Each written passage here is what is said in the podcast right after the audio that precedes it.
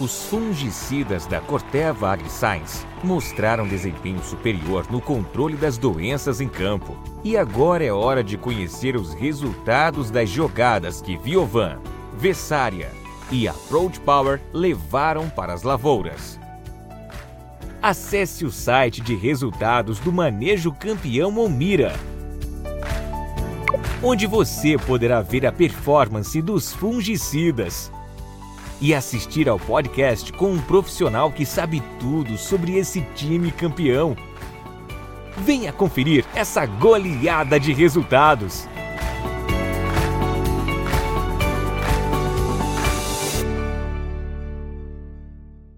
Atenção, produto perigoso de uso agrícola. Consulte um agrônomo. Venda sob receituário. Leia o rótulo e a bula.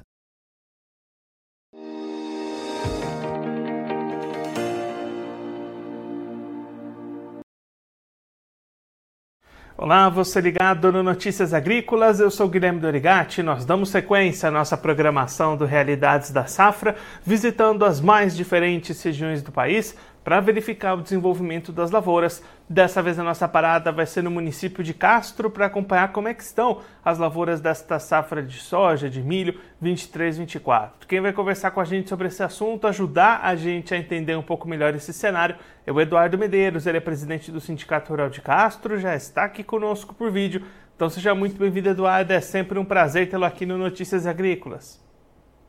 Para mim também, para todos do Notícias Agrícolas e você, Guilherme, um, um ótimo dia. Eduardo, como é que estão as lavouras dessa safra por aí? A gente tem visto muita dificuldade nessa temporada para produtores de diversas regiões. Aí em Castro, como é que está o desenvolvimento até esse momento?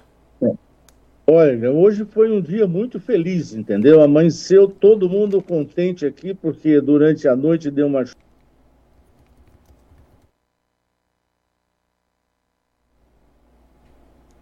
é, é, digamos assim, ah, estamos todos bastante alegres. Eu até mandei umas, umas fotos aí para vocês, né, da, das lavouras como, como amanheceram aí, né? Mas, assim, no geral, é, nós tivemos um início bom, depois de uma temporada de chuva que demorou muito tempo, foi muita chuva, e isso provocou um atraso é, uma concentração de plantio, né? Todo mundo desesperado para plantar, e depois vem um período de, de, de cerca, entendeu? Você estava parando de plantar por falta de cerca. Então, ele, ele é um período meio tumultuado, realmente, o início de safra um pouco tumultuado. E aí, Eduardo, olhando para as previsões daqui para frente, como é que estão as expectativas? Deve ter uma normalização ou essa incerteza de clima deve permanecer? Eu acredito que vem uma normalização. Normalmente, anos de El Nino aqui para a gente é mais chuva, entendeu? O que acaba tendo produções é, é, boas, né? Não temos assim problema. O problema é, digamos assim, é o trabalho, né? É a tensão que acontece, né? Isso normalmente acontecia mais no período de chuva, de chuva não, de colheita, desculpe, né? E a questão dos tratamentos fitossanitários que também eles ficam bastante tenso, né?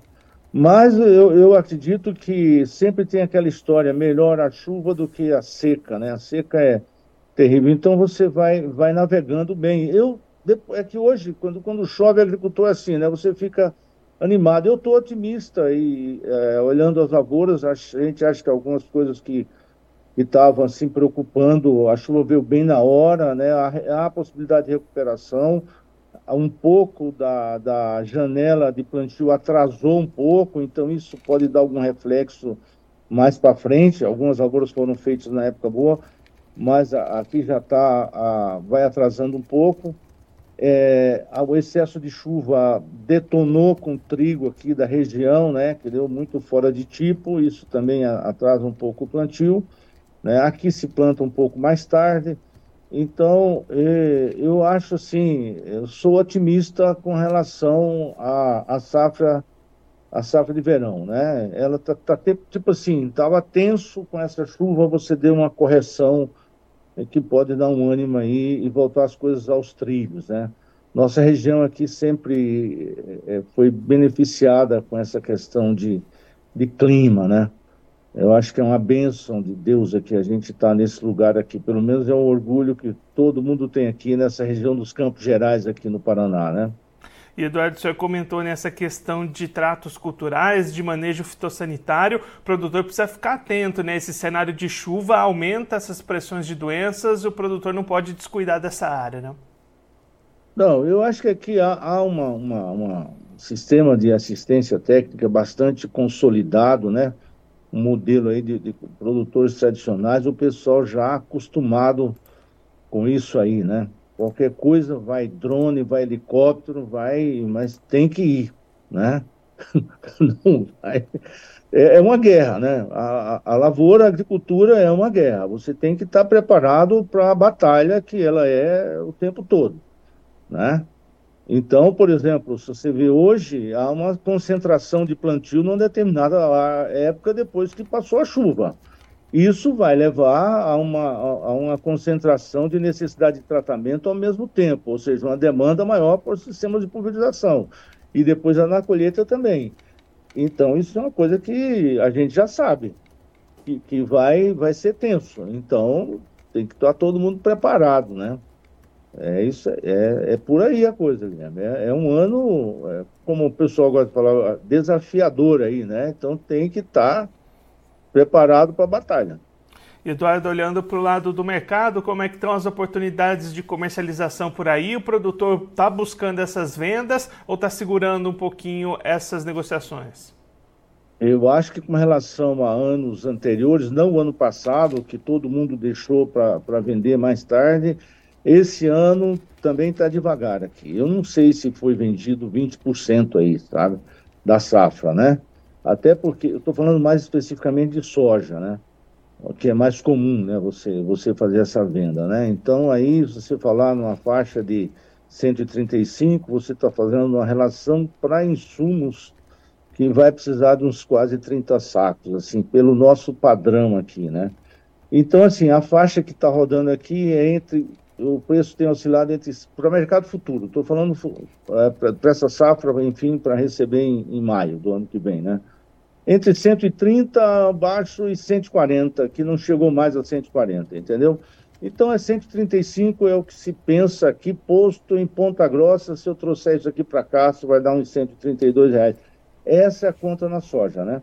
No milho aí está na faixa de 50, 55, um, é mais no futuro.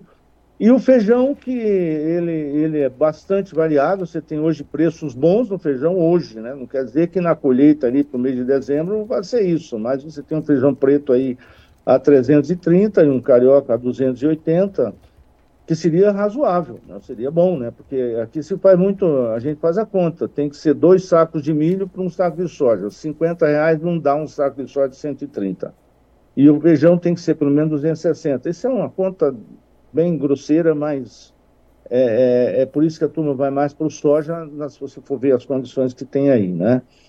Então, acho que a área de feijão aqui não está tão significativa e a de milho também, e a segurança foi mais para a soja mesmo. Mas os preços são esses, a remuneração nem de longe é o que a gente tinha dois, três anos atrás, né? Mas é o que temos aí, o que faz é, é trabalhar, conduzir a lavoura para uma produtividade. O desafio é esse, né? Sr. Eduardo, muito obrigado pela sua participação, por ajudar a gente a entender todo esse cenário das lavouras aí da região. Se o senhor quiser deixar mais algum recado, destacar mais algum ponto para quem está acompanhando a gente, pode ficar à vontade. Não, é, o recado é vamos à luta, é o que temos, entendeu? Atenção para as lavouras, todo mundo, atenção para oportunidades de comercialização, que está se falando aí, o clima aqui no Brasil é que tá, vai dominar talvez o preço aí com relação à soja, né? E aproveitar isso aí e, e vamos em frente. Um forte abraço aí, Guilherme, para você e para todo mundo aí, tá bom? Eduardo, mais uma vez, muito obrigado. A gente deixa aqui o convite para o senhor voltar mais vezes, a gente seguir acompanhando o desenvolvimento dessa safra por aí. Um abraço, até a próxima. Vamos lá. Até. Esse, o Eduardo Medeiros, presidente do Sindicato Rural de Castro, no estado do Paraná, conversou com a gente para mostrar como é que estão as lavouras desta safra de verão 23-24 lá na região.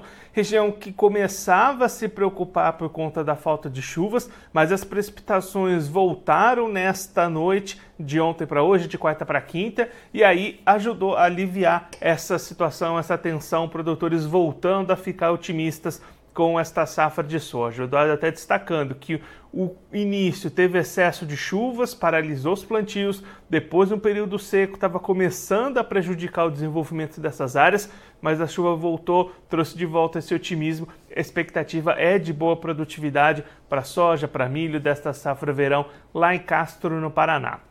Eduardo destacando também a importância do produtor manter a sua atenção e seu planejamento para as aplicações de defensivo, cenário chuvoso, aumenta a pressão de doenças, o produtor precisa ficar atento e também diante de uma concentração que houve no plantio, todos os tratos a partir de agora vão ser concentrados, tanto a aplicação de defensivos e também a colheita lá na frente. Então o produtor precisa estar com o seu planejamento em dia, estar tá preparado para essas dificuldades logísticas que podem aparecer pelo caminho.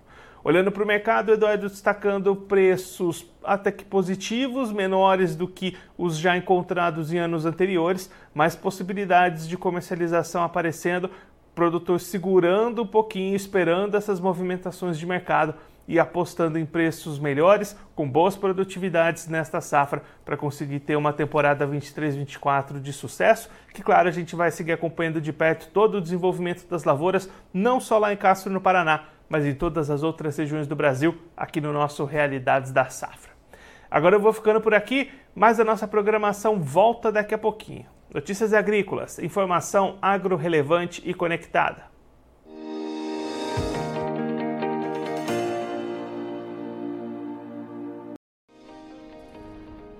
Se inscreva em nossas mídias sociais no Facebook Notícias Agrícolas, no Instagram arroba Notícias Agrícolas e no nosso Twitter arroba Notiagre.